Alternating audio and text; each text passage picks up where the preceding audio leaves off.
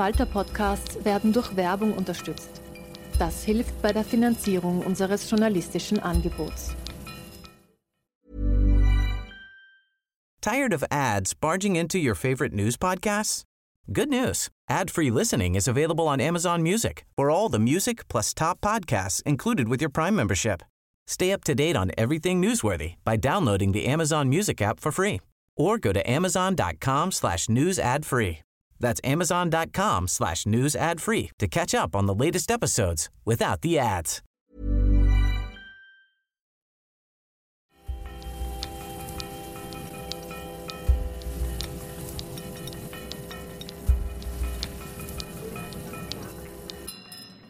Herzlich willkommen, liebe Zuhörerinnen und Zuhörer, bei der 84. und vorläufig letzten Folge von Schäuber fragt nach.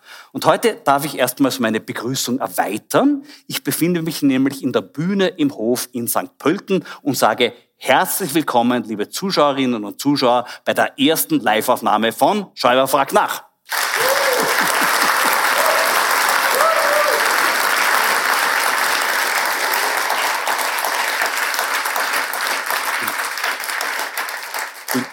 Bin gerade ganz begeistert. Bei OF-Aufzeichnungen muss man das vorher immer proben und den Leuten sagen, wisst ihr, wann es klatschen müsst, aber sie haben das von sich aus gemacht. Ich bin schwer begeistert. Ne? Schön, dass wir nicht beim ORF sind. Das wäre auch sehr unwahrscheinlich bei dem Inhalt. Na gut, der ORF, da kommen wir dann... Da kommen wir dann später noch zu diesem Thema dazu. Ja, dass diese letzte Folge ausgerechnet in St. Pölten stattfindet, hat natürlich einen guten Grund. Ich wollte mich einmal einfach vor Ort bedanken für den vielen Stoff, den mir die niederösterreichische Landespolitik für die heute zu Ende gehende siebte Staffel meines Podcasts geliefert hat.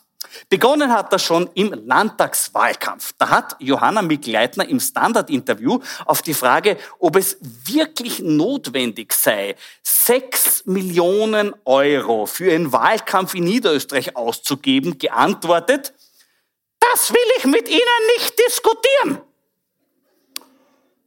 Eine verständliche Reaktion, zumal die Landeshauptfrau in ihrem Bundesland einen anderen journalistischen Zugang zu ihrer Person gewohnt ist. So präsentierten die niederösterreichischen Nachrichten im Wahlkampf eine Umfrage, bei der vier zufällig ausgewählte Bürgerinnen und Bürger aus dem Bezirk Melk gefragt wurden, wissen Sie schon, wen Sie wählen? Drei von ihnen äußerten eine Präferenz für Mikkel Leitner, wobei im Artikel unerwähnt blieb, dass es sich bei allen dreien um Gemeinderäte der ÖVP handelte. Das wirkt ein wenig so, als würde man zum Thema, soll der Bundespräsident eine Generalamnestie erlassen, vornehmlich Insassen der Strafanstalt Stein befragen noch dreisteren Missbrauch eines Mediums zur Landeshauptfrau-Propaganda gab es nur im St. Pöltner ORF Landesstudio. Als dieser Missbrauch heuer von einer Untersuchungskommission aufgedeckt wurde, hat Johanna Mikleitner jegliche Aussage dazu verweigert. Sie will nämlich auch diese Affäre nicht diskutieren, da es sich, Zitat, um ein internes Problem des ORF handelt. Das erinnert ein bisschen an einen Händelbauern, der sagt, Käfighaltung ist bitte ein internes Problem meiner Hühner. es ist ja auch insofern kein internes Problem, weil das Landesstudio Niederösterreich genauso wie der ganze ORF uns Bürgerinnen und Bürgern gehört. Also um es in den Worten der Landeshauptfrau zu sagen, den Normaldenkenden. Uns gehört der OF und nicht der Niederösterreichischen Volkspartei. Wäre es andersrum, stünde auf dem Königelberg kein ORF-Auge, sondern ein Gipfelkreuz. Oder eigentlich eher ein Giebelkreuz. Aber vielleicht wäre genau das die Lösung auch für die Finanzprobleme des ORF. Der Verkauf des St. Pöltener Landesstudios an die ÖVP oder gleich direkt an Reifeisen, wo man sich das alleine mit den gerade in Russland generierten Gewinnen locker leisten könnte. Das wäre ja auch für die ÖVP Niederösterreich eine Erleichterung, denn sie müsste nicht mehr mühsam die Landeshauptfrau in jeden Beitrag hinein reklamieren, sondern einfach Beiträge danach auswählen, ob Mikkel Leitner darin vorkommt. Das wären dann sogenannte Animationsfilme. Interviews gäbe es nur mehr mit dem Mikrofon und statt dem Opernball zeigt man den Hannibal. Mit Präsentation der günstigsten Landeshauptfrau Ballkleider. Und im Nachtprogramm gibt es exklusive Live-Bilder von der Verkehrsüberwachungskamera aus dem Johanna Mikl-Leitner-Tunnel. Den gibt's übrigens wirklich. Den gibt's wirklich in Klosterneuburg ist der. Das einzige in der Österreich nach der Landeshauptfrau benannte Bauwerk ist ein Tunnel. Sollte sie sich eines Tages doch aus der Politik zurückziehen, kann man also von einem Licht am Ende des Tunnels sprechen.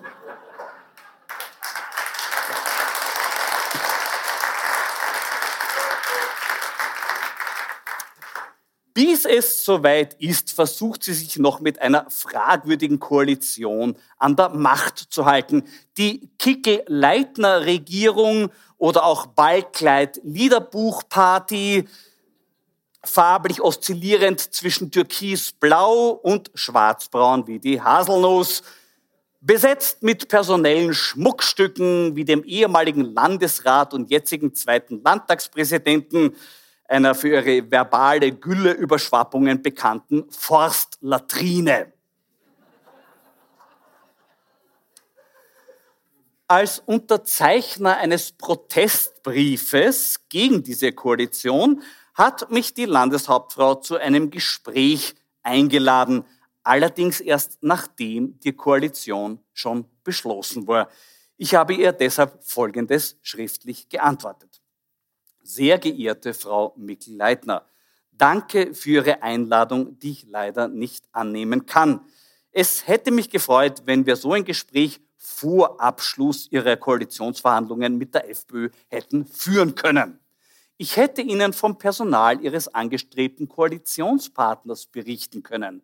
Männer, die den von den Nazis ermordeten NS-Widerstandskämpfer Franz Jägerstätter als Verräter bezeichnen, der nicht selig gesprochen, sondern verurteilt werden sollte.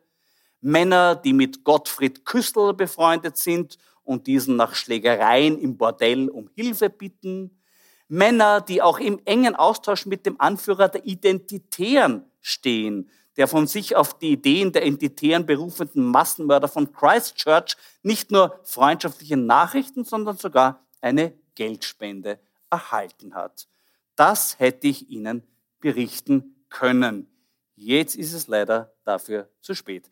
Mit freundlichen Grüßen, Florian Schäuber.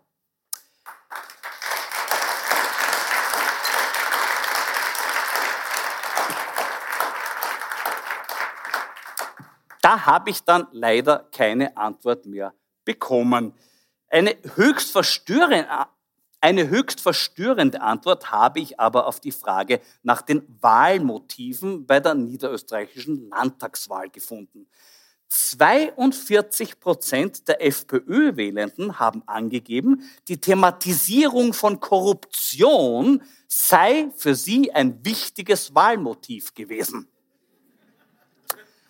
Ausgerechnet die FPÖ gegen Korruption zu wählen, ist vergleichbar, als würde man die Neos gegen Kapitalismus wählen, die ÖVP gegen Seilbahnbesitzer, die Grünen gegen Lastenradfahrer. Und die SPÖ wegen Christian Deutsch. Diese Verkennung freiheitlicher Partei-DNA dürfte auch Herbert Kickel irritieren. Lies doch schon seine ehemalige Agentur Ideenschmiede ihre Bereitschaft zur Korruption in Verträge hineinschreiben. Dass nun in Graz jene freiheitlichen Abgeordneten, die an der Aufklärung des FPÖ-Finanzskandals um Spitzenfunktionäre der Stadtpartei mitwirken wollten, eine neue Fraktion namens Korruptionsfreier Gemeinderatsclub gegründet haben, verblüfft deshalb auch mehr, als dass sie zuvor auf Geheiß Kickels aus der Partei ausgeschlossen wurden. Im Zuge der Ermittlungen gab es dann auch Hausdurchsuchungen bei Grazer FPÖ-Funktionären, bei denen auch NS-Devotionalien sichergestellt wurden. Interessant zu beobachten also, wie sich die FPÖ in Graz auf die beiden tragenden Säulen ihrer Identität und Kernkompetenz zurückbesinnt, Korruption und Wiederbetätigung. Als Reaktion auf diese Affäre wird seitens der FPÖ von einer Hetze gegen Herbert Kickel gesprochen. Als Vorwurf ähnlich bizarr wie Lüge gegen Baron Münchhausen. Dass den blauen Alexander van der Bellen als schlimmster Hetzer gilt, ist wiederum nachvollziehbar, zumal sie von ihm mit einer perfiden Aktion im Parlament provoziert wurden. Der vermeintlich harmlose Appell des Bundespräsidenten an die Abgeordneten, ich bitte Sie, Ihren Sitznachbarn anzuschauen, nötigte Herbert Kickel und Dagmar Belakovic zu wechselseitigen, kaum zumutbaren Anblicken. Seither haben Kickels Aggressionen gegen Van der Bellen ein neues Level erreicht. Er werde ihm den Schädel wieder gerade richten, drohte Kickel und erinnerte damit an seine frühere Aussage, wonach er FPÖ-Gegnern einen Schlag aufs Hosentürl verpassen wolle. Eine glaubwürdigere Drohung als die angekündigte Kopfattacke gegen das Staatsoberhaupt liegt doch aus Kickels Perspektive das Hosentürl des Gegners meist auf Augenhöhe.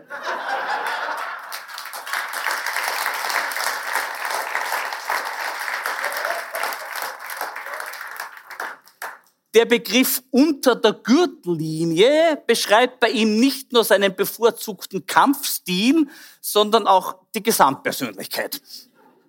Mehr als den angedrohten körperlichen Angriff dürfte Van der Bellen aber die Auswirkungen eines Bundeskanzlers Kickel auf die Sicherheit Österreichs fürchten.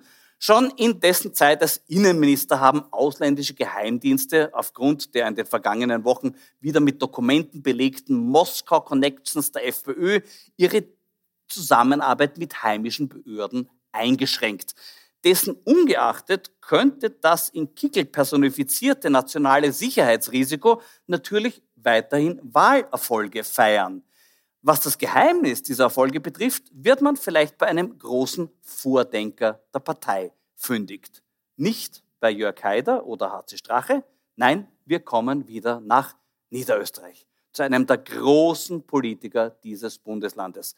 Hans-Jörg Schimanek hat, ein, hat es einst in einem TV-Interview mit einem programmatischen, auch heute noch für praktisch alle Probleme geltenden Lösungsansatz auf den Punkt gebracht. Zitat, wir wollen das äh, Weg. Der Gedanke, dass dieser Satz aber auch auf die aktuelle Regierungskoalition in Niederösterreich anwendbar ist, scheint mir nicht ganz abwegig. Also zumindest für Normaldenkende.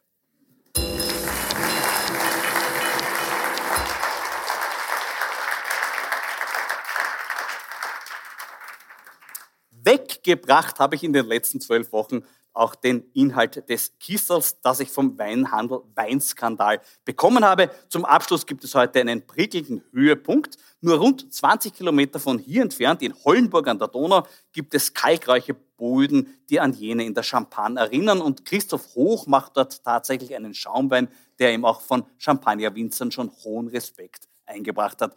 Der Kalkreich kann tatsächlich, was Eleganz, saftige Frische und Cremigkeit betrifft, mit ganz großen Gewächsen mithalten. Ideal für feierliche Anlässe wie heute. Prost!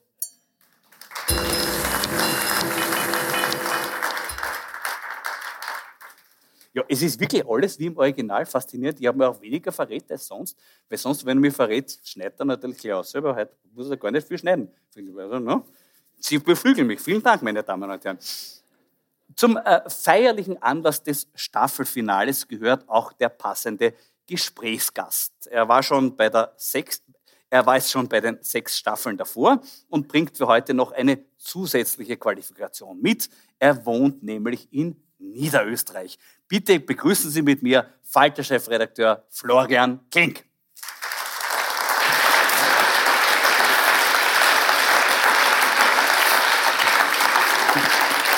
Hallo.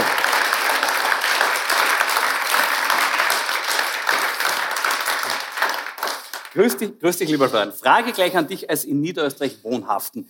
Wie wird man zum Normaldenken? Das ist ein evolutionärer Prozess. Du Vielleicht noch ganz kurz zur Erklärung, weil vielleicht nicht alle mitbekommen. Es war gestern im Kurier eine große Meldung.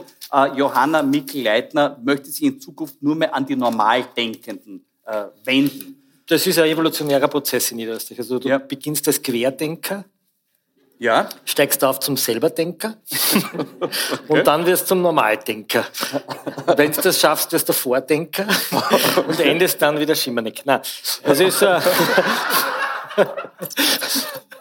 sehr, sehr, gut, sehr gut. Ich muss noch kurz was zu ihm fragen, was die Johanna Mikleitner gestern gesagt hat, weil laut äh, der im Kurier zitierten ÖVP-Informanten will Mikleitner künftig nicht nur sich an die Normaldenkenden wenden, sie will auch mehr Kante zeigen.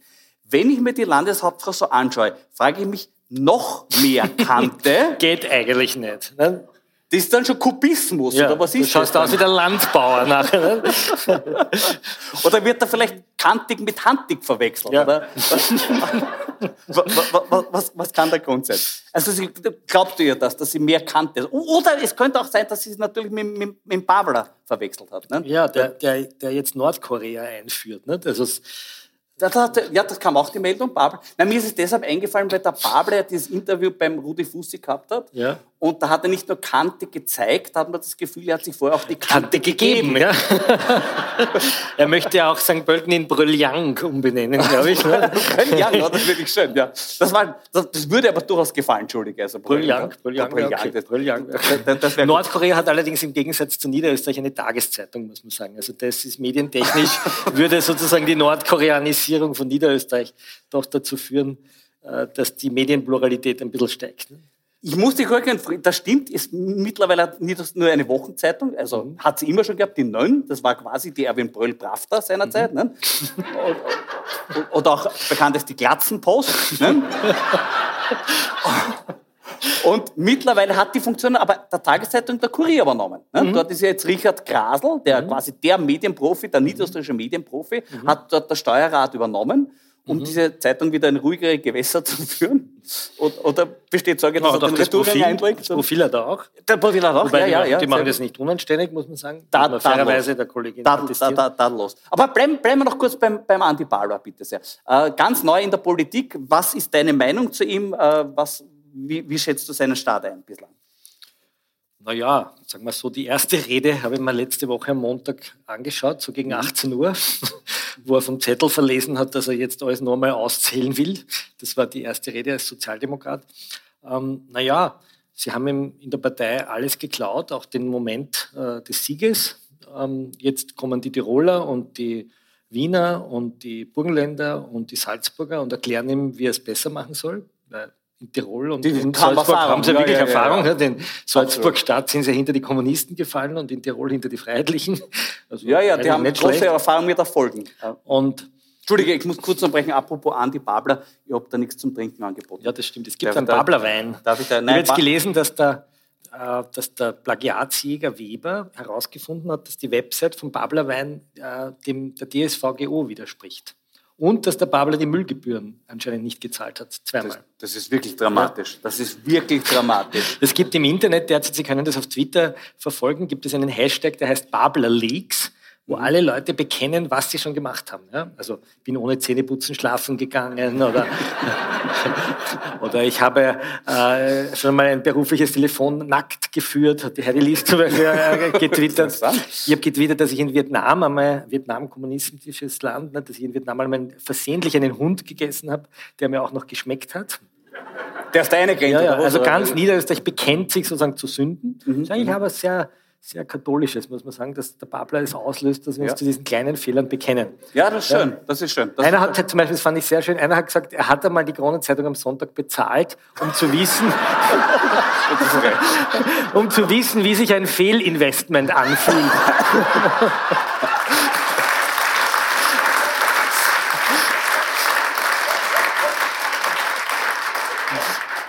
klären wir das vielleicht noch kurz mit dieser Abstimmung am Parteitag. Es rätseln alle, wie ist es dazu gekommen. Meine Theorie war folgende, äh, dass die Mitglieder der Wahlkommission Christian Deutsch mit einer Schwarz-Weiß-Aufnahme von Alfred Böhm verwechselt haben. der Alfred Böhm war ja nicht nur Seniorenclub Ober- und Leihoper, sondern auch Moderator von der versteckten Kamera. Und deshalb hat die Wahlkommission den Parteitag irrtümlich für eine inszenierte Kamerafalle gehalten und war im Glauben, bei einem gelungenen Streich mitzuspielen. Genau. Das war meine These. Hast du eine bessere Erklärung dafür? ja, wir haben morgen im Falter ein Interview mit dem Christian Deutsch und da hat er gesagt, als er das erfahren hat, hat er geglaubt, das ist die Tagespresse und das stimmt nicht.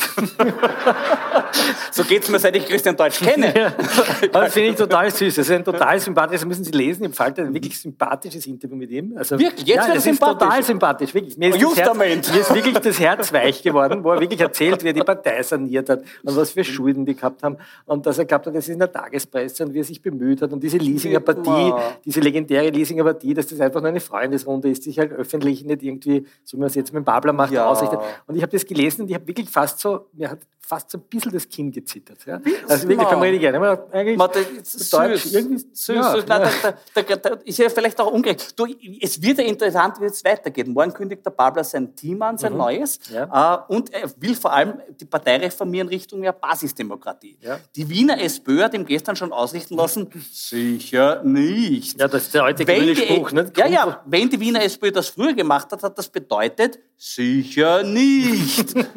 bedeutet es das heute auch noch, Florian? Ja, das ist der alte grüne Spruch, den Sie sicher kennen. Kommt was von der Basis, wastle, dass er Schaß ist. Ne?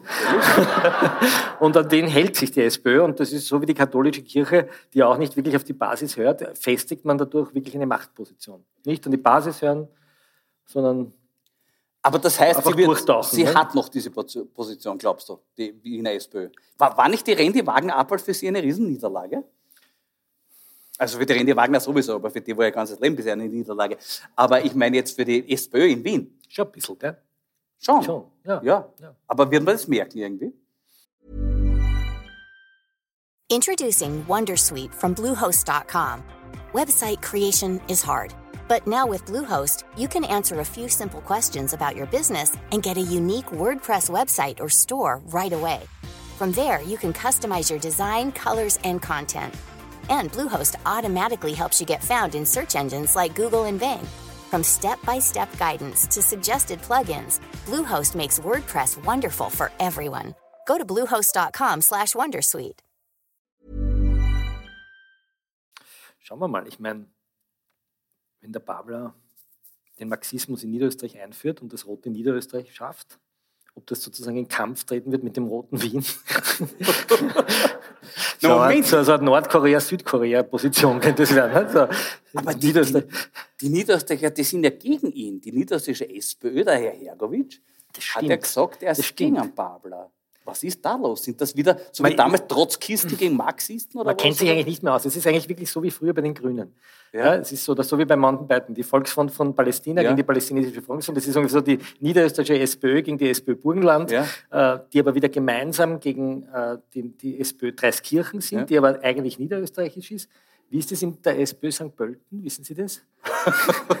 ist die für einen Babler oder für einen Doskozil gewesen? Das weiß ich jetzt gar ich glaube, das wissen sie selber noch nicht. Die stimmen noch ab Doskozil, oder? Doskozil, ja. Doskozil? Nein. Hergovich hat. Hergovich, Doskozil. Ja. Heißt der Hergovich oder Hergovich? oder Hergovich? Ich weiß nicht. Okay, weiß man nicht genau. Er hat nur letzte Hergovich hat neulich gesagt, ja. das fand ich sehr schön, er hat neulich gesagt, dass durch den Kapitalismus in der Energiewirtschaft dadurch, dass so fette Dividenden ausgeschüttet werden äh, von der EVN, ja. die Kinder in Niederösterreich Nudeln mit Ketchup essen müssen. Wirklich? War genau. wegen der EVN? Ja, und dann habe ich nachgeschaut, wer eigentlich die Dividenden der EVN kriegt, und das ist die Stadt Wien. 28 Prozent Miteigentümer. Das fand ich irgendwie ganz schön. Die Stadt Wien hat ja auch ungefähr, weiß nicht, ich glaube fast 300 Millionen äh, Gewinn gemacht im letzten Jahr, hat die Energie Gebühren verdoppelt. Ja. Äh, die Leute sind dort in den Kundenzentren gesessen und haben irgendwie gebettelt, dass man das runterschraubt. Die Mieten haben sie auch um 8% gehört. Also man kann sagen, das Rote Wien hat sich wirklich in seiner vollen Pracht gezeigt. Randy Wagner verloren, also wirklich durchgestartet, diese Stadt. Ja. Energiepreise explodiert, Mietenpreise explodiert, Gewinne von den Energieunternehmen.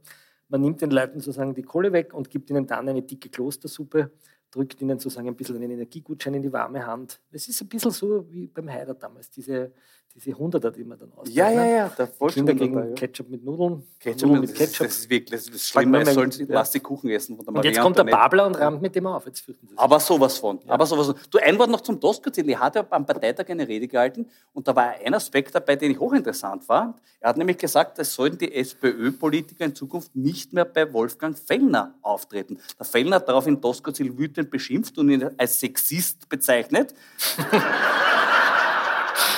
Also, das ist ein bisschen so, wie wenn sich ein Specht über Klopfgeräusche beschwert. Aber jetzt, jetzt abgesehen davon, glaubst du, werden SPÖ-Politiker einfach weiter zum Fellner gehen, solange bis er noch auf, wie er noch auf freiem Fuß ist? Oder was ist da der Plan? Ja.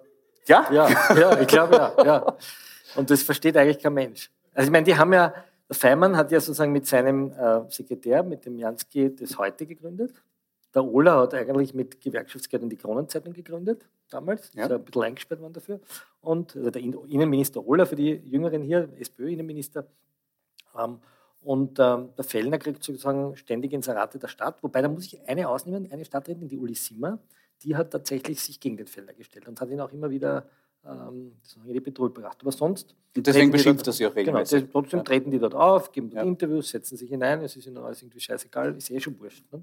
Es ist eh schon wurscht. Ist das vorweggenommene Bewährungshilfe vielleicht? Oder was ist der ja, so Resozialisierung vielleicht. Ja, Resozial man einfach versucht, werden wieder brauchen beim, beim, beim Fellner, Aber das hat mir beim Doskozil wirklich gefallen, dass er gesagt hat, der, der kriegt einfach kein Geld mehr. Ja, tadellos. Zum Thema Inseratenkorruption habe ich in dieser siebten Staffel oft aus, aus dem Geständnis von Thomas Schmidt zitiert, Bekenntnisse eines Kurzstaplers.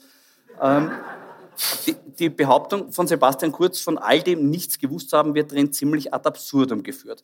Was glaubst du, wann wird es da zu einer Anklage kommen und wer muss sich da davor verfürchten? Das ist eine große Frage. Also, worum geht es da eigentlich? Im Grunde genommen geht es darum, dass der Thomas Schmidt, der oberste Beamte im Finanzministerium, Generalsekretär, also das ist nicht irgendein kleiner Atlatus gewesen, gesteht, dass er Steuergeld verwendet hat, um Fake News-Studien zu produzieren für die ÖVP.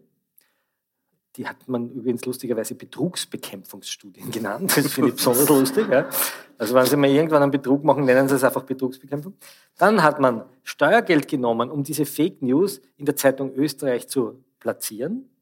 Also man hat eigentlich der Zeitung Österreich Geld bezahlt dafür, dass sie Fake News druckt. Da fängt der Wahnsinn an, oder? Ich meine, die Zeitung Österreich für Fake News bezahlt. Oder?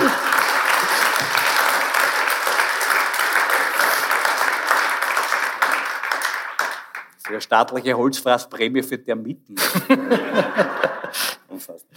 Aber gut, also wer. Oder Krofag-Förderung für Seilbahnunternehmen.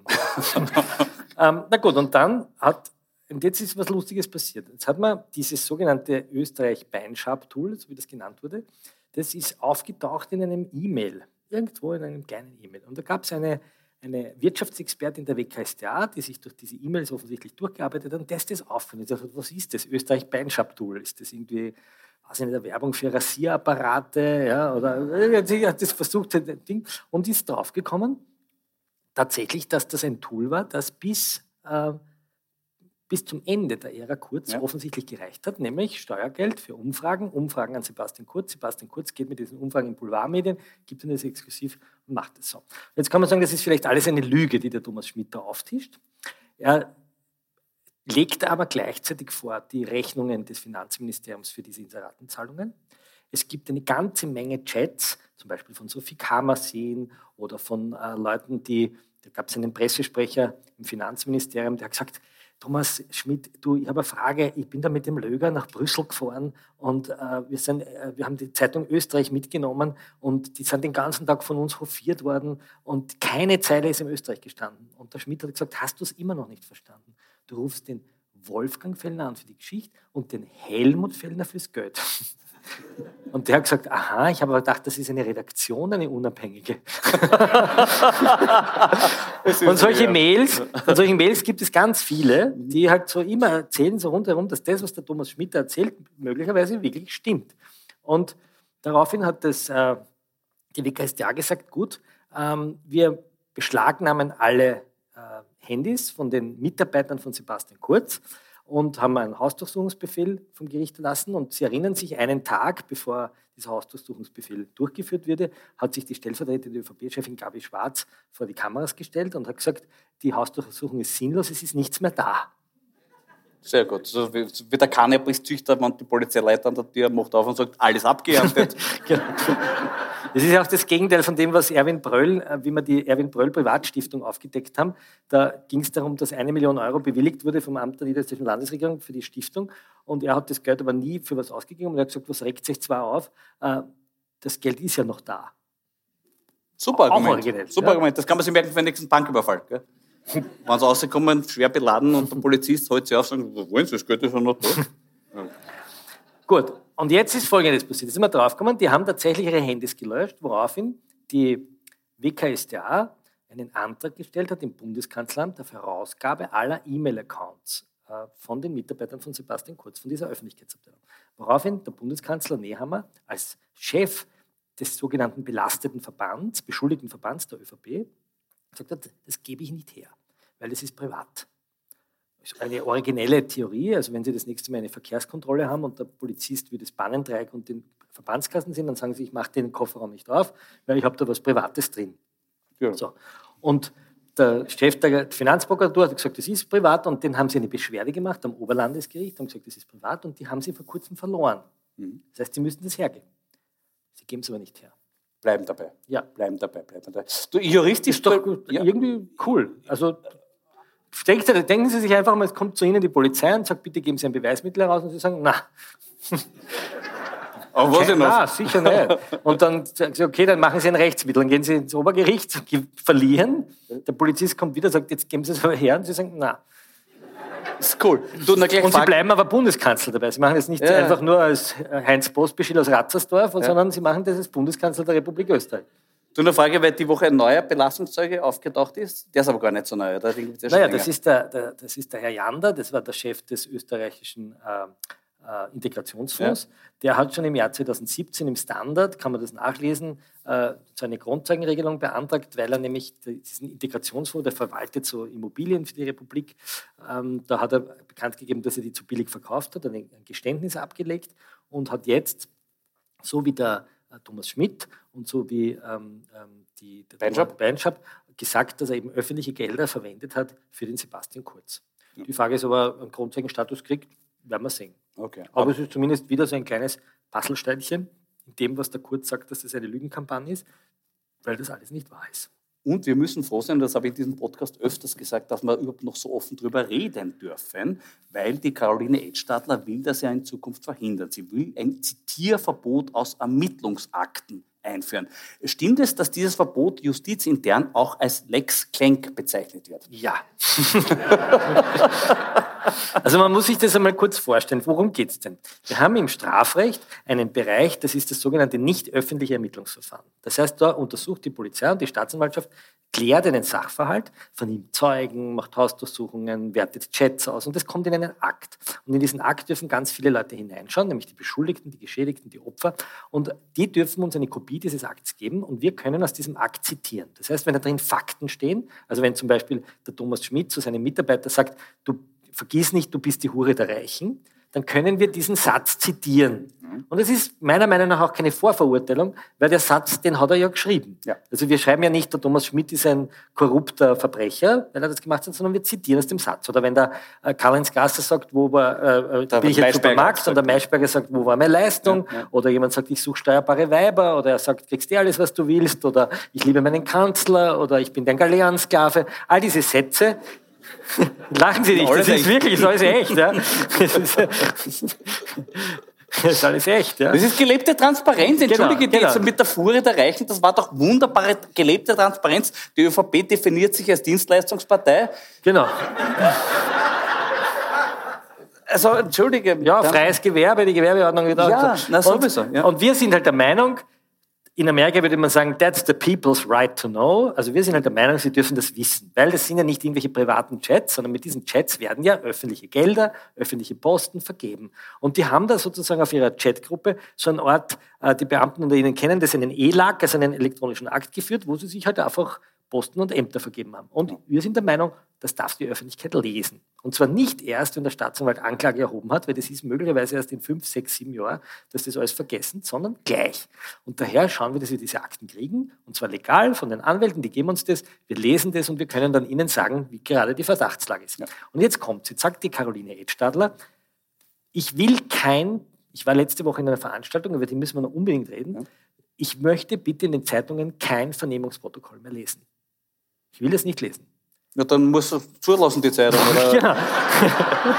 Kleinhamsterkäfig einbringen oder was, ich weiß nicht. Genau. Das ist nicht so Problem. Dann, dann lese es halt nicht. Ja, Aber ja. Äh, die Wahrheit ja. ist, ich möchte es schon lesen und ich möchte es auch schreiben und Sie vielleicht auch. Nicht? Wir haben eigentlich, also wir nannten das so im 19. Jahrhundert die Pressefreiheit. Also man hat gesagt, also grundsätzlich darf man mal schreiben, was Sache ist. Schreiben, was ist, das darf man eigentlich. Und sie sagt, nein, dürft sie nicht. Mhm. Das möchte man nicht. Also das ist schon interessant, was da passiert, weil das nämlich äh, schon im Urausschuss hat das ja begonnen, dass man gesagt hat, die Leute vom Urausschuss, die sollen lügen dürfen. War Abschaffung der Wahrheitspflicht. Wolfgang hat der Sobotka gefordert. Sobotka. Abschaffung der Hat das Kernproblem der ÖVP erkannt. Genau. Ja. Das heißt, man hat aber gesagt, vor dem ersten Kontrollgremien soll ich lügen dürfen. Ja, so. Zweiter Punkt war, äh, überhaupt dieser ganze Urschuss ist eine Löwinger Bühne. Das hat Köstinger gesagt. Die Köstinger hat mit diesem Argument verteidigt die Abschaffung der Wahrheitspflicht, weil der U-Ausschuss wird sonst zur Löwinger Bühne. Das heißt, Köstinger war der Meinung, bei der Löwinger Bühne galt die Wahrheitspflicht. ich glaube, das wahrscheinlich ist ein, ist ein Doku. Ne? Ja. Bauer sucht Frau oder so. Ne? Ja.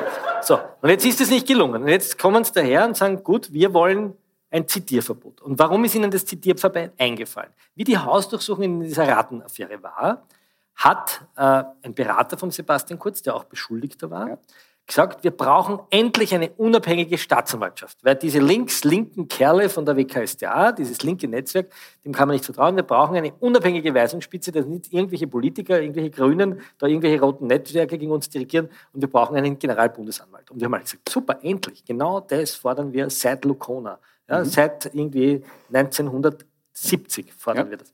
Und dann haben sie gemerkt, hey hoppla, äh, das könnte ein Problem werden.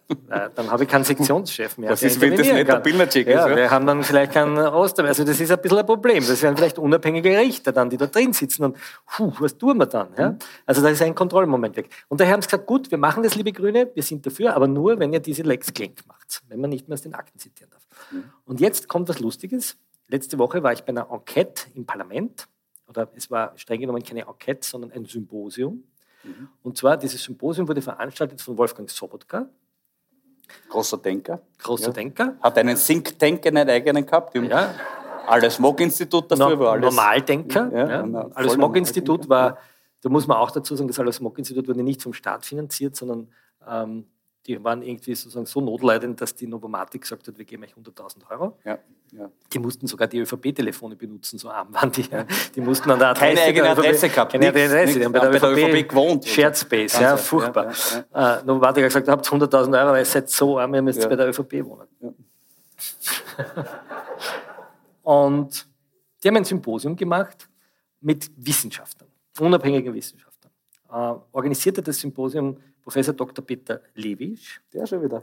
Professor Lewisch ist an der Uni Wien Strafrechtler und ist aber, das hat er dort leider nicht dazu gesagt. Ich habe ihn dann, hab dann aufgezeigt als Publikum und habe gefragt, habe gesagt, ähm, vielleicht sollten Sie auch offenlegen, was Sie sonst so machen. Der ist nämlich Privatgutachter von Sebastian Kurz und hat ein Gutachten erstattet, warum äh, Sebastian Kurz nicht äh, sich strafbar gemacht hat in der Inseratenaffäre. Er hat mich gesagt, erstens ist die Frage, ob ein Inserat werthaltig ist oder nicht, nicht von der Staatsanwaltschaft zu beurteilen, sondern vom Finanzministerium. Damals hat Schmidt noch nicht äh, gestanden. Das ist aber ein super Argument. Das kann man sich anmerken für die Verkehrskontrolle. Herr Inspektor, ob ich zu schnell gefahren bin oder nicht, kann überhaupt nur einer beurteilen, nämlich ich selber. Zweites Argument war, das finde ich besonders gut, er hat gesagt, die, also die Staatsanwaltschaft hat ja gesagt, wenn Steuergeld dafür gegeben wird, dass man eine wohlwollende Berichterstattung kriegt für Sebastian Kurz und wenn sozusagen der Medienunternehmer wohlwollende Berichterstattung, also einen ökonomischen Vorteil anbietet, weil ja. positive Berichterstattung hat einen Wert, das muss ich sonst das Inserat schalten. Also wenn er einen Vorteil anbietet, um staatliches Geld zu bekommen, dann handelt es sich um eine Bestechung. Ja. ja? So. Das war die, Konstruktion der WKStA. Und da hat aber der Professor Lewig gesagt, nein, weil der Austausch von Inseratengeld, Steuergeld gegen wohlwollende Berichterstattung ist kein krimineller Akt, sondern sozial adäquates Verhalten. Um das zu verstehen. Brauchtum quasi, Brauchtum. oder? Brauchtum. Also um das Ja, zu verstehen, Ja, ja, wir Juristen sagen, Brauchtum ist ein Rechtfertigungsgrund. Also wenn Sie zum Beispiel am 5. Dezember da durch die Dörfer gehen und es kommt ein Krampus und haut Ihnen eine mit der Rute drauf, dann können Sie es nicht sagen, das ist Körperverletzung, sondern das ist ein Brauchtum. Ja, das ist so. Ja, ja, ja. So, ja. Klar, na, so, so, und so hat er das, so hat er gesagt. Und das finde ich eigentlich schon eine richtig schöne Argumentation. Und der hat jetzt dort gesprochen Und der hat auf dort diese. Veranstaltung. So. Und auf dieser Veranstaltung, jetzt wird es wirklich, eigentlich jetzt wird es ein bisschen ernst, in dieser Veranstaltung im Parlament sitzen jetzt lauter Leute, die erklären, dass man das Strafrecht verändern muss. Die merken offensichtlich irgendwie, "Brr, es wird jetzt eng. Drei Grundzeugen, Chats, Belege, blöde Bemerkungen. Uh, ja, ja, ja, es geht Richtung Anklage. Die Obergerichte stellen immer wieder fest, dass es einen dringenden Tatverdacht gibt. Sie dürfen nicht vergessen, sowohl Sebastian Kurz als auch seine Mitarbeiter haben immer wieder Beschwerden eingelegt gegen diese äh, Sicherstellungen und gegen, gegen all diese Dinge. Und immer wieder sind die abgeblitzt und die Obergerichte haben gesagt, nein, nein, der, der dringende Tatverdacht besteht. Also die haben das immer mehr eingemauert. Und jetzt ist was Interessantes passiert im Parlament. Jetzt gibt es ein Symposium. Das ist so eine Art Vorbereitung für die Gesetzgebung, wo man so ein bisschen versucht, Stimmung zu machen. Und dort haben sie im Wesentlichen drei Dinge moniert. Erstens, dass man mal aus diesen Akten zitieren darf. Das gehört verboten. Ja. Weil sonst kommt was raus. Soll man nicht. Klar. Mehr ist nicht. Duchen drüber. Zweitens haben sie gesagt, naja, diese, diese Beschlagnahme von den Telefonen, über das sollte man auch ein bisschen nachdenken, weil da werden dauernd private Daten beschlagnahmt. Jetzt findet sich aber in diesem ganzen Akt der WKStA keine einzige private Chatnachricht. Also wir lesen da überhaupt nicht, auch in den Daten, die wir nicht veröffentlichen, kein Wort, was der Sebastian Kurz seiner Frau ins Ohr säuselt oder was er dem Strache ins Ohr säuselt oder was der Strache dem Wilimski ins Ohr säuselt. Das liest man darin nicht. Ja? Sondern alles, was sozusagen verschriftet und in den Akt genommen wurde, sind Dinge, die sozusagen möglicherweise strafrechtliche für strafrechtliche Aufklärungsarbeit wichtig sind. Und die behaupten aber dauernd, das sind private Sachen. Da werden private Chats. Die berühmten Fotos des, äh, des Herrn Schmidt, die gibt es in dem Akt gar nicht, sondern da, um dieses Mysterium zu klären, die haben einfach, wie sie das Handy beschlagnahmt haben, hat der Schmidt gesagt, ich habe da auf meinem Handy ein paar äh, hundert äh, Fotodateien, die hätte ich gerne löschen, weil die haben mit der Sache nichts zu tun. Was da drauf ist, wissen wir in Wirklichkeit nicht. Ja? Entschuldige, kann es vielleicht sein, dass Sie es missverstehen, dass Sie zum Beispiel so eine SMS-Nachricht, wir sind die Hure der Reichen, als Privatbotschaft missverstehen? Das könnte sein. Also Vielleicht. im wörtlichen Sinne oder was? Ne? Weil Vielleicht. Der Sigi Wolf, das- um den ist ja gegangen damals, Genau. ne? dass vielleicht irgendwie jemand dachte, wer opfert sich für einen Sigi? Ja. Und der arme Kabinettsmitarbeiter hat gesagt, du bist die Hure der Reichen. Und der hat gesagt, oh, Scheiße. Könnte sein. Ne? Wie habe ich schon wieder? Das könnte sein. Also das habe ich noch nicht nachgedacht. Das ist so, wie der Sigi Wolf ja jemand geschrieben hat, die Finanzbeamtin, die, die wollte ja, die da ein bisschen helfen, äh, angeblich geholfen hat, die war Finanzbeamtin in Wiener Neustadt und sie hat zu ihm gesagt, ich will baden. Und er hat sie interveniert, dass sie ein besseres Finanzamt in Baden kriegt. Und dann gesagt, das ist ein Vorteil. Vielleicht wollte sie nur baden mit ihm. Vielleicht wollte sie einfach nur am Ratzersdorfer Badeteich, Natürlich. Vierhofer See und mit Aber ihm ein bisschen ist- baden. Ja, das Das ist der Punkt, schon wieder wurde eine private Nachricht missverstanden. Und deshalb wollen Sie die privaten Nachrichten, weil das ist ja alles privat Genau, irgendwie. sein. So, aber jetzt kommt. Jetzt haben die gesagt, das wollen wir auch beschränken. Man soll das nicht mehr so einfach beschlagnahmen können, sondern da braucht man mehr richterliche Befehle und das soll ein bisschen ein Hochamt werden. Und das Dritte, was sie gesagt haben, und das finde ich auch interessant, war, dass sie überhaupt gemeint haben, dass man die Verfahren, also das Interessante ist, dass wir das ja alles erfahren, hat damit zu tun, dass dieses Ibiza-Verfahren mittlerweile, Sie müssen sich das vorstellen wie so eine Matrioschka, wenn wir schon beim Putin sind und bei diesen russischen Freundschaftsgesellschaften. Stellen Sie sich einfach vor, ganz oben die große Matrioschka ist die Ibiza-Affäre. Dann machen wir die auf, dann kommt die, die äh, Casino-Affäre. Dann machen wir die wieder auf, kommt die Öberg-Affäre. Dann machen wir die wieder auf, dann kommt die Sigi Wolf-Affäre. Dann machen wir die wieder auf, dann kommt die Benko-Affäre. Dann machen wir die wieder auf, dann kommt die Inseraten-Affäre. Dann machen wir die wieder auf, dann kommen die falschen Zeugenaussagen. Dann machen wir die wieder auf, dann ist der Fall Bilnacek. Dann machen wir die wieder auf. Und das sind lauter so kleine Figuren. Und die Sonst ist es Mozartkugel, oder ja, oder der Kurz. Der Kurz, könnte sein, könnte sein. Ja. Äh, vielleicht ist er gar nichts, vielleicht ist es wirklich Luft. Ähm, und jetzt, warum erfahren wir das alles? Weil in all diesen Verfahren der Thomas Schmidt Beschuldigter ist. Und das Strafprozessrecht sieht vor, dass einer, der Beschuldigter ist, alle Verfahren sozusagen in einem Akt haben darf. Ja. Weil der, will, der hat sozusagen das Recht, dass er nicht 20 verschiedene Verfahren hat mit 20 Staatsanwälten, sondern das soll in einem abgehandelt werden, damit man auch weiß, ist er jetzt ein großer Schlingel oder ein kleiner Schlingel, hängt das zusammen. Und das hat natürlich der, bei jeder Matrioschka sitzen jetzt sozusagen verschiedene Anwälte und verschiedene Beschuldigte. Jede Matrioschka hat wieder zehn verschiedene Beschuldigte. Da Im einen ist der Fellner der Beschuldigte, im nächsten ist es der Benko, im dritten ist es der Herr Schmidt, im nächsten ist es der, keine Ahnung, der, die, die Frau Kamersin und im nächsten der Strache und der Gutenus und also ganz viele Beschuldigte. Und die haben alle Anwälte und die dürfen alle in diesen Akt hineinschauen und eine Kopie ziehen und uns geben. Shit happens. Ja. Oder Schmidt ja. happens. Schmidt. Ne? Thomas Schmidt happens. Ja. Und und jetzt sagen die Anwälte, na, wir sollten das Gesetz ändern.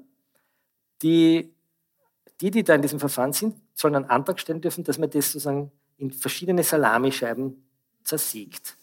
Das hat natürlich eine schöne Konsequenz. Erstens kriegen wir nicht mehr Akteneinsicht und Sie dadurch nicht mehr die Information. Und außerdem verlieren die Staatsanwälte die Übersicht. Weil sie können diese Salamischeibe jetzt einfach Stück für Stück, wie so eine Orbansche, ja. die kennen das, sind diese großen Salamis, die man an der Grenze früher gekauft hat, die können sie, sind lauter kleine Scheiberln geben und die kann man dann Stück für Stück ohne Öffentlichkeit immer so ein bisschen einstellen. So hätten sie das Und dann kann man das so mhm. wegstreicheln. Und das hätten sie gern so. Und da sitzen jetzt diese Leute, halten Referate mhm. und sagen, wir sind völlig unabhängige Professoren. Aber der erste Professor war der Privatgutachter von, von Kurz, der zweite, der dort aufgetreten ist, war der ehemalige Präsident des obersten Gerichtshofs, der Herr Ratz, mhm. der gesagt hat, wir Richter, es ist eine Ungeheuerlichkeit, dass man uns Richtern vorwirft, dass wir eine parteipolitische Nähe haben. Der Herr Ratz war ÖVP-Innenminister und äh, nachher ist er in einer Kanzlei vom Herrn Vetter, Rechtsanwalt Vetter gesessen, ein ÖVP-naher Anwalt und hat dort äh, die Journalisten instruiert, wie falsch diese ganzen äh, Durchsuchungsbefehle der WKStA sind, hat aber zu den Journalisten gesagt, bitte schreibt meinen Namen nicht, ich möchte da nicht vorkommen in dem Hintergrundgespräch. Einer hat es mir dann erzählt, ich habe es schreiben dürfen, weil ich nicht in dem Hintergrundgespräch war. Jetzt ist er besser auf mich und sagt, das ist alles eine Gemeinheit. Wer war noch da? Das war noch ein anderer, ein, ein, ein Anwalt Rohringer, der vertritt die, die Novomatik, der hat dort auch als Professor gemeint. Der hat schon an die Wand projiziert einen fixfertig ausgearbeiteten Gesetzesvorschlag, wie man das ändern könnte.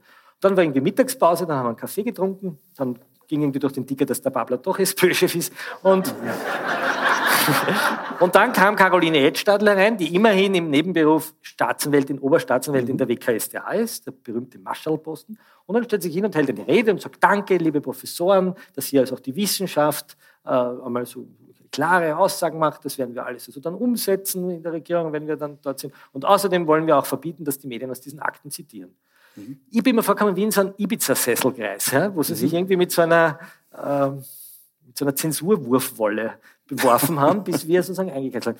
Also was da in Wahrheit passiert, das ist, das muss man tatsächlich genau beobachten. Aber siehst du eine Chance, dass das je realisiert werden kann? Ja, wenn wir morgen einen Justizminister, you name it, Landbauer, Waldhäusl, Forstler drin. Bitte Entschuldige, der Anwalt vom Heider ist Justizminister geworden. Wir erinnern uns. Ich ja. meine, das ist noch nicht so lange her. Ja? Bei dem haben Sie die Novomatic-Gesetze damals ja, eingegeben. Ja, ist heute der Anwalt der Novomatic. Also das ja. kann sehr schnell passieren, dass man sagt, wir drehen das, wir können zwar die WKStA nicht mehr abschaffen, das geht ja doch nicht, weil so mhm. weit gehen wir nicht, aber wir können sozusagen das Schwert der Justitia äh, ihr aus der Hand nehmen und einmal irgendwie ein paar Mal in die Erden hauen, damit dass es stumpf wird. Wir können die Augenbinde der Justitia wegnehmen und irgendwie so schöne türkise Brillen aufsetzen, damit sie auch weiß, wo sie wirklich hinschaut. Ähm, nächste Woche findet unter dem gleichen Setting dieser Professoren, wieder der Herr Lewisch, der Herr Ratz, mhm. alle, auf der Uni eine Veranstaltung statt, wo man über das Organisationsstrafrecht reden will. Also äh, wo es darum geht, soll man nicht die Untreue ein bisschen weniger bestrafen. So. Weniger also die arbeiten sich sozusagen wirklich wie so, wie so Maulwürfe in den, in, mhm. oder wie so der Mitten, gehen die da so rein in die Eiche des Rechtsstaats und fangen da an, so kleine Gänge machen, nennen das dann Reform und da muss man die Beschuldigtenrechte stärken. Früher waren ihnen die Beschuldigtenrechte eigentlich immer wurscht, aber jetzt, wo sozusagen was es betrifft, was es betrifft müssen ja. wir schon schauen, dass die Beschuldigten wirklich zu ihren Rechten kommen. Das klingt das alles ein bisschen alarmierend. Das mhm. muss man aufpassen. Das sind nur mhm. mal, das sind einmal Versuche. Wir nennen das Litigation PR. Ja. Das ist also sozusagen auch die Arbeit von Anwälten, dass man über juristische Fachtagungen, über Fachzeitungen, über Hintergrundgespräche, über Expertenzimmer ja. immer so tut, dass man eh nur im Sinne der Beschuldigten agieren will. Und in Wirklichkeit will man die sozusagen das, das, die Instrumente der Justiz, die eigentlich sehr gut funktioniert haben in den letzten vier Jahren. Ja. Weil was wir alles erfahren haben, was wir alles wissen, was wir vor vier Jahren nicht gewusst haben, ähm, das wüssten wir alles nicht, wenn die Staatsanwälte nicht sozusagen so unabhängig, wie sie es jetzt tun, ermitteln würden. Ja, und wir wüssten es vor allem alle nicht, wenn es das Ibiza wieder nicht gegeben hätte Genau. und all das, all das ausgelöst hat. Da habe ich dir übrigens was Neues mitgebracht und mir gedacht, du musst auch ein kleines Gastgeschenk für dich bringen, wenn du heute extra Sache aus deinem Pölten rauskommst. Ein Lieblingsthema von uns beiden ist ja äh, der HC Strache und seine Rechnungen, die ja, demnächst auch vor Gericht stellen werden, unter anderem die auf Parteikosten erworbenen eso- esoterischen Utensilien. Ja. Ne? Da haben wir oft drüber gesprochen. Unser Favorit war ja die von einem Zeugen bestätigte eiförmige Messingschale, die vom Schamanen Georg aus dem Südburgenland geweiht war und die Strache als Glücksbringer in der Unterhose trug. Nun aber gibt es eine neue Information. Nun sagt der ehemalige Leibwächter Rieberich in einem Interview, es gab eine Messingplatte, die sah aus wie eine Gürtelschnalle und die wanderte in die Hose. Strache wollte sicher gehen und wollte gegen die bösen Strahlen alles schützen, was nur geht. Oder was halt nicht mehr steht, wie auch immer. Was meinst du nun? Äh, trug Strache Platte und Schale in der Unterhose oder wurde die Platte möglicherweise als Schale interpretiert? Vielleicht, weil irgendwann gesagt hat, er wirft sich in Schale. Ich habe eine eigene Theorie dazu. Man muss wissen, ähm, Sie erinnern sich vielleicht die Älteren unter Ihnen noch an Gernot Rumpold. Gernot Rumpold war der sogenannte Mann fürs Grobe in der FPÖ. Der war der Mann, der für den Jörg Haider sozusagen, den, ich glaube, er war Generalsekretär, der weiß nicht, wie das hat, kriege ich auch noch ein bisschen an Ja, freilich. Ja, Champagner. Das trinken wir im Eingedenk von Harald Wilimski. ja, ja zu dem kommen. Auch eine Champagner Harry Information. genannt. Ja. Ne? Die haben ähm, Du wolltest vom Rumpold erzählen. genau. Er wird, wenn es was Sonnen denkt, an Harald Wilimski. Äh, ein fescher Kerl. Ich hau da jetzt total den Sponsor zusammen. Gell? Wie gesagt, der Champagner Nein, nein, das ist schon das, ist ja. schon Weinskandal. Ach, du, wenn das da nicht schmeckt. kannst Na, du- das ist gut. Das schaut ein bisschen aus wie ein Bier eigentlich, der Wein. Ist das, trinkt man das jetzt so? Ich bin ja kein Weinkenner, das ist so, Nein, das Mussieren nennt man also das. Mussieren. Das sind äh, die Ich trinke, Bläschen. ich ja. trinke nur Wasser, ich bin ja Mitglied der Wasserfraktion. Schön, dein Freund. Mach da in Niederösterreich. Jetzt hast du mich was rausgebracht. Also, der Rumpold war der Mann fürs Grobe. Und der Rumpold ist einmal äh, in den Zeitungen gestanden, weil er einen Parteifreund öffentlich in die Hoden gezwickt hat. Sehr richtig. Wir erinnern uns, Grumpold hieß immer der Mann fürs Grobe, er war aber offensichtlich auch der Mann fürs Weiche. Genau. Ja. Und jetzt muss man wissen, der Rumpold war der Mann, der in der Eurofighter-Causa von der Firma, ähm, also einer Werbefirma von, von Eurofighter, ja das, ungefähr 6 Millionen Euro bekommen hat. Er hat die dann weiter verrechnet als Pressekonferenzen oder Kamingespräche mit Landeshauptleuten und die haben dann kostet 300.000 Euro, 400.000 Euro, 90.000 Euro. Und der Staatsanwalt damals noch eine andere WKStA als heute gesagt, oder das war die Staatsanwaltschaft in, haben gesagt, wir interessieren uns nicht für Rechnungen und ob das eine Scheinrechnung ist oder nicht, das braucht man gar nicht schauen, weil wenn die Rechnung bezahlt wurde, wo kein Kläger, da kein Richter. Also die sind nicht auf die Idee gekommen, dass das möglicherweise getarntes Schmiergeld war. Später dann in der Telekom-Causa ist Rumpold dann verurteilt worden. Das dürfen wir ihm jetzt auch nicht mehr vorwerfen. Wir dürfen Ja. es aber erwähnen. Und auch weil sozusagen 700.000 Euro oder einige hunderttausend Euro an Schmiergeld über ihn geflossen ist. Ja. Also Mann fürs Grobe, Mann fürs Weiche, Mann Ja. fürs Bare, was Ja. auch immer. Und zu dieser Zeit hatte er eine Firma mit Heinz Christian Strache. Die hieß die Care Partners. Und die Firma äh, hatte den Slogan, äh, Sie lachen, wir zahlen. Weil diese Firma hatte was gemacht? Das muss man erklären. Sie hatten Kredite für Zähne, war das Geschäftsmodell. Leute, die sich die Zähne neu machen lassen wollen und sich nicht leisten können, bekommen von den Care-Partners einen Kredit und dann können sie sich das neue Gebiss leisten quasi, die neue Zahnreihe oder wie auch immer. Ein tolles Geschäftsmodell. Man muss nur eine halbe Minute drüber nachdenken, um draufzukommen, warum die binnen kürzester Zeit in Konkurs gegangen sind. Äh, Wenn man einem Menschen einen Kredit für Auto gibt und der kann den Kredit nicht bedienen, dann gehört einem das Auto.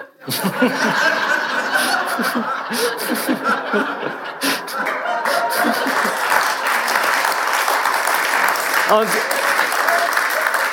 jetzt kann es natürlich sein, dass diese Geschäftsidee der Strache hatte und aus Angst vor der Reaktion des Rumbold sich diese Messingplatte. Das ist meine Theorie. Das ist meine Theorie. Sehr gut. Er hatte ja auch einen Schutzmantel. Schutzmantel äh, im In- und Ausland.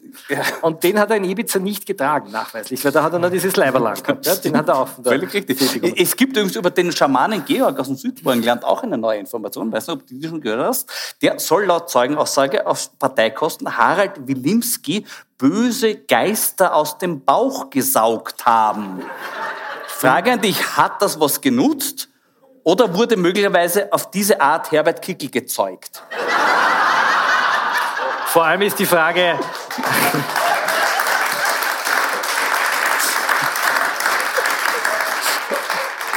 Ich stelle mir die Frage, ob das in dem äh, damals von äh, einem FPÖ-Sponsor bereitgestellten Gangbang-Bus äh, passiert ist. Er hatte einen Gangbang-Bus. Wir zitieren Harald Wilimski. Das ist nicht die boshafte Hetze, die wir da betreiben, sondern Harald ja. Wilimski hat einen Bus bekommen. Ich weiß nicht mehr, wer war das? Ich glaube, von einem Asfinag-Mann oder glaube ich, Stieglitz, glaube ich. Kann sein. Ich glaube, ja. wir haben ihm einen Bus zur Verfügung gestellt für Wahlkampfzwecke, den nannten sie den Gangbang-Bus. Und da könnte es vielleicht sein, dass der Schamane Georg die Energie ausgesaugt hat.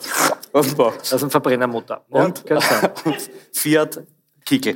Ähm, jetzt, ganz aktuell, gestern kam die Meldung, es soll ja dann endlich einmal die Klage kommen im Spesenprozess gegen Strache, FPÖ. Ja. Und die FPÖ wehrt sich aber in der Spesenaffäre gegen Kontenöffnung, obwohl sie selbst als Geschädigter gilt. Wie ist das zu erklären? Tja.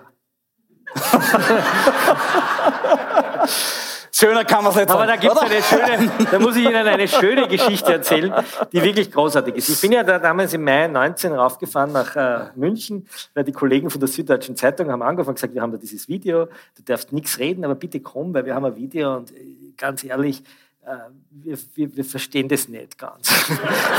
also nicht nur sprachlich, auch überhaupt. Das ist irgendwie und dann bin ich da raufgefahren und habe mir dieses Video angeschaut, habe mir so Kopfhörer aufgesetzt, bin irgendwie dort gesessen wie so ein Außerirdischer in so einem Louis de Finesse-Film, haben sieben Stunden Strache gehört.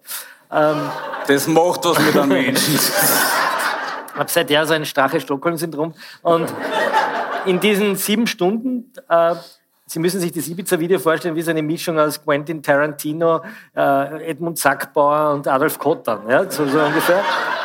In, diesen, in dieser Passage erzählt der Strache, der Oligarchennichte, dass er vom äh, Chef der Firma Superfund, dem Herrn Baha, den Tipp bekommen hat, das Vermögen, das private Vermögen, aber auch das Parteivermögen in Gold anzulegen. Und ich habe gedacht, boah, der alte der, der, der tut so auftischen vor der Oligarchen nicht, dass er sein Vermögen in Gold und so. Und er hat gesagt, ja, und der Bacher hat gesagt, er soll das Gold also vergraben und verstecken, weil es kommt der Tag X, die Banken, das Bankensystem wird zusammenbrechen. Aber wenn du Gold vergraben musst, das steigt im Wert. Und ich habe gedacht, das ist wirklich ein Schwätzer, dieser Strache. Und dann äh, das, das, kann der Baha dem nie raten. Das ist ein, ein, ein top seriöser Anlageberater, der hat Investmentfonds, der rät doch nicht seinen Kunden, Gold im Garten zu vergraben. Und dann lese ich im Standard einen Prozessbericht, dass Mitarbeiter des Herrn Baha verurteilt wurden wegen Diebstahl, weil sie nämlich das Gold von Baha ausgegraben und gestohlen haben.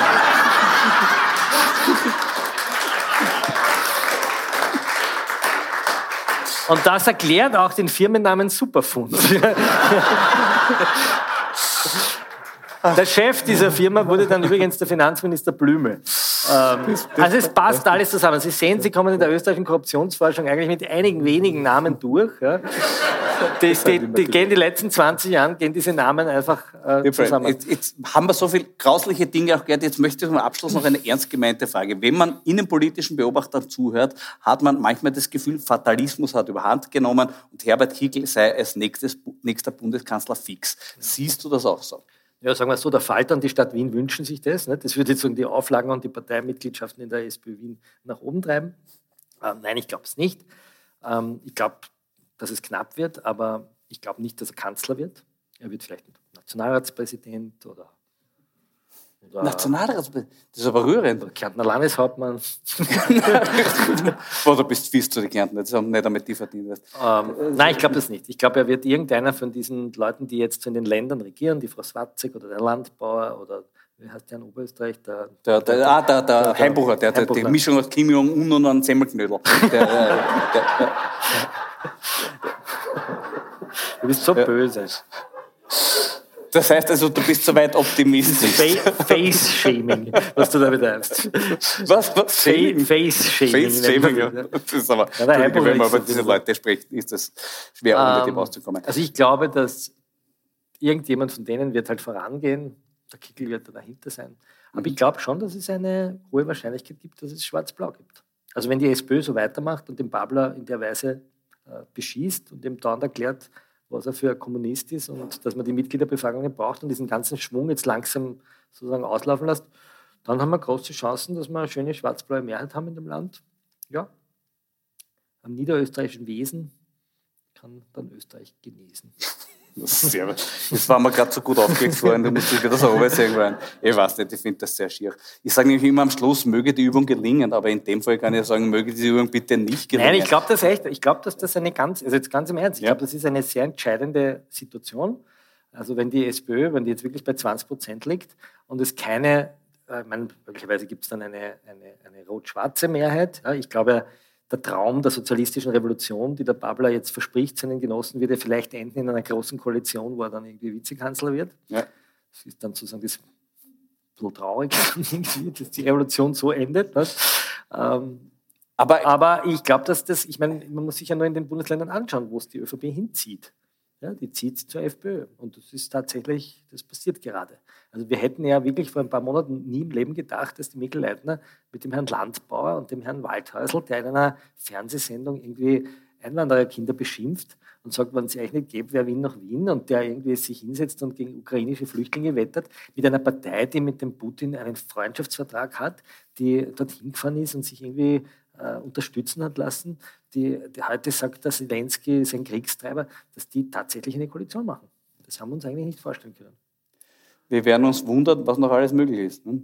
Hat schon ein ja. großer Aber Vordenker gesagt. Vielleicht gibt es dann wieder irgendeinen Hessenthaler, der ein Video dreht und sie filmt, wie sie halt wirklich sind. Könnte ja sein. Ja, wobei, weil ich jetzt gerade den Hofer zitiert, mir fällt doch noch ein positiver Schlussansatz ja. ein für unser heutiges Gespräch. Der Norbert Hofer ist jener österreichische Politiker, der ein Lösungsmodell für all die Probleme präsentiert hat, über die wir heute gesprochen haben. Der Norbert Hofer wurde nämlich auch in einer äh, Sache als Verdächtiger behandelt und es wurde gegen ihn ermittelt. Und er hat damals den fantastischen Satz gesagt, mich einzusperren hätte ohnehin keinen Sinn, weil ich mich ohnehin nicht ändern werde. Ich glaube, das, das ist doch ein hoffnungsvoller ja. Ansatz. Danke, Florian, für das Gespräch. Danke für den Wein und für die Einladung.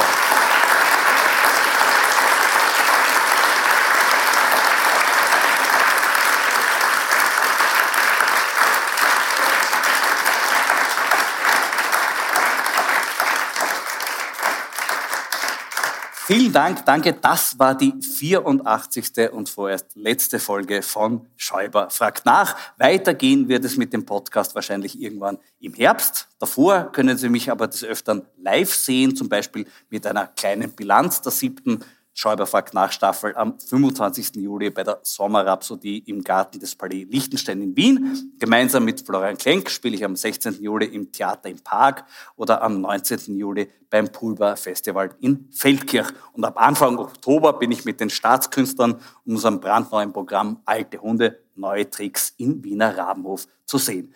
Ich sage Danke fürs Zuhören. Ich freue mich auf ein baldiges Wiederhören und auch Wiedersehen. Bis dahin, Bleiben Sie aufmerksam. Ihr Florian Schäuber.